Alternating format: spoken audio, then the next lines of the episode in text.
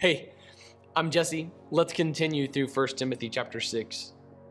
Instruct those who are rich in the present age not to be arrogant or to set their hope on the uncertainty of wealth, but on God, who richly provides us with all things to enjoy. Instruct them to do what is good, to be rich in good works, to be generous and willing to share storing up treasure for themselves as a good foundation for the coming age, so that they may take hold of what is truly life. The rich in this age are not to be arrogant. This is something that I've, I've encountered before. I've seen this where somebody who has had a great deal of success in the business world may look down on other people who are not wealthy and it's never crossed it's never crossed his, his mind that not everybody's trying to be as rich as they possibly can all the time. If that's your view, that everybody is constantly trying to get as rich as possible constantly, then yeah, you could you could say like, wow, evidently I'm way better at life than everybody because they're all trying to get rich, but they've all failed where I've succeeded. Let me dispense some wisdom from on high. Here's the here's the the, the downfall of that approach. It's arrogant of you because not everybody's trying to get rich. Some people are actually pursuing a higher calling. They're pursuing something more than wealth. They have foregone opportunities to gain wealth in exchange for something more meaningful to them than money.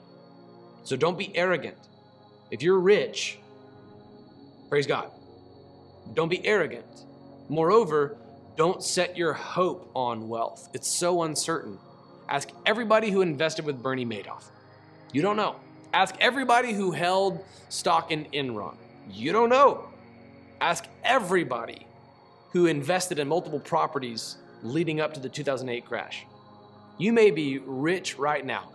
Enron stockholders were rich. People who invested with Bernie Madoff, man, it looked really good. People who own lots of property going into 2008 saw the value skyrocket.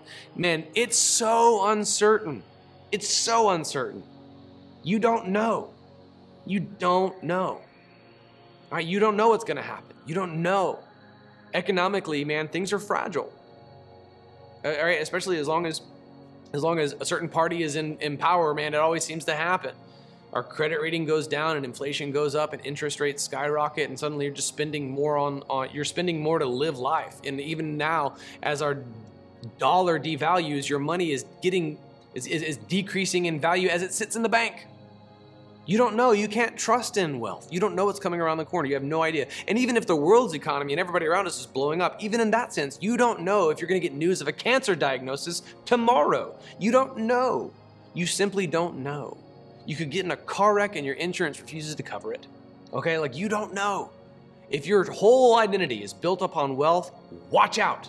You are right to be insecure. And those haunting thoughts you have as you fall asleep at night in your giant bed in your massive mansion are the only moments of self awareness you actually have. Because you're right, your wealth is not certain and it cannot save you. What is far more important is how you'll stand in judgment before God. Instead, set your hope on God, who richly, do you see what Paul did there? While speaking to the rich, he talks about how God richly provides us with all things. It's deliberate. The Bible's amazing. God richly provides us with all things to enjoy. This is important too. In Ecclesiastes chapter 5, it's on top of my head because uh, one of our guys is leading a Bible study. Um, what's up, Nathan? Uh, proud of you, man. Uh, and we we're looking at Ecclesiastes 5 last night after the students left and the fire was kind of dying out. We just linger. Sometimes the students will stay stay at my house like way after Bible study's over and we'll just talk by the fire forever. And uh, Nathan was talking about Ecclesiastes 5 and it's it's uh, it's amazing. I mean, uh, Solomon was the wealthiest man ever. He became jaded and burnt out after glutting himself on all the pleasures of this world and found that all of it was ultimately totally meaningless. Asceticism is meaningless too.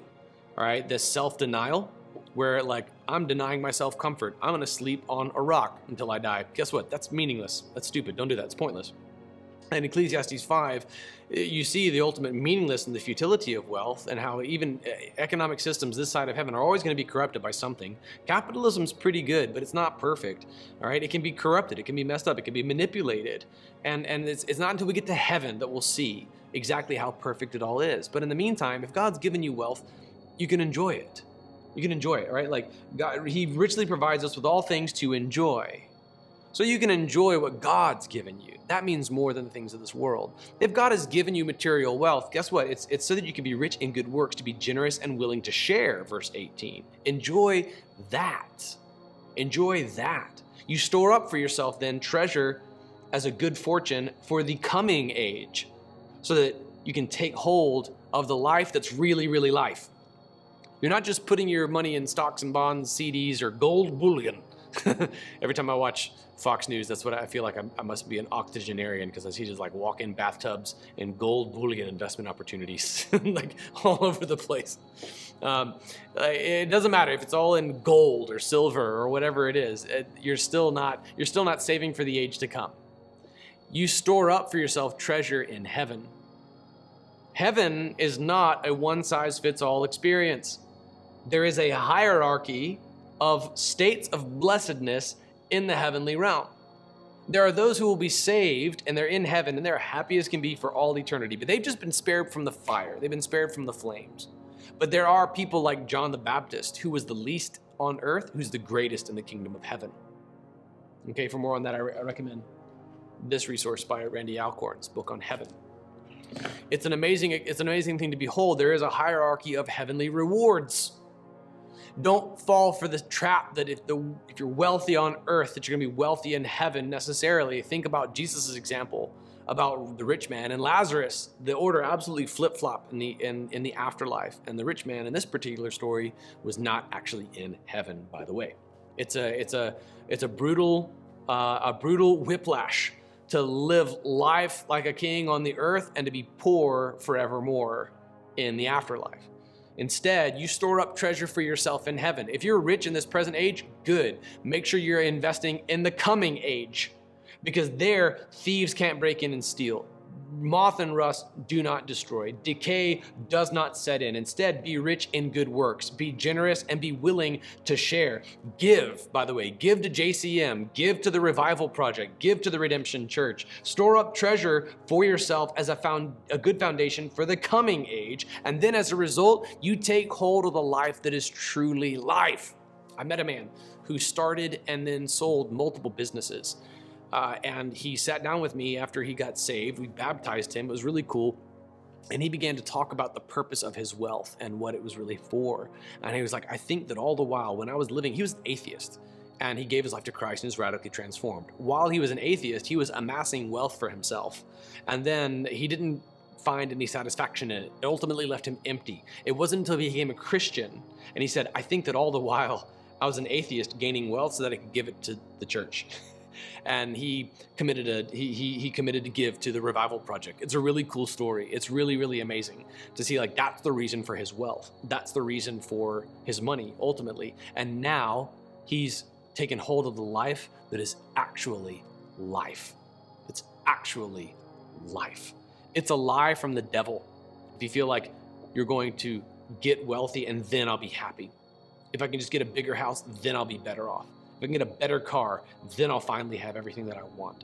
It's a lie because you'll get to that big house and you'll want a bigger house. You'll get that car and you'll want a nicer car. You'll never be satisfied. All right, Ecclesiastes 5. Ne- gold is never enough gold. It's never enough. It's never enough.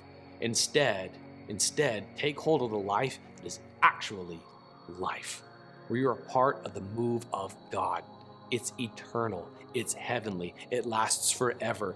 This is actually the purpose for your wealth. It's not just to please you and then it ends. That's ultimately meaningless. You can enjoy it by all means. Go buy a cheap sports car. They're great. Okay, if you can find, if you can find a sports car that's cheaper than Toyota Camry, do it. I did, and I love it. It's awesome. So buy something cheap and enjoy it. Okay, have fun with it go on a good vacation every once in a while okay? Enjoy good food. The the monks are wrong about that stuff. Like it's, it's meaningless to deny themselves those kinds of things that god's given us to enjoy. But to take hold of the life that is truly life use your wealth to be generous and to give it away. You take hold of the life that is truly life when your wealth is directed at something that's eternally important. When you die and we put you in the ground you're going to be right next to the poor people and it won't matter how rich you were. But where you go next matters forever. So save up in that life because it lasts for eternity.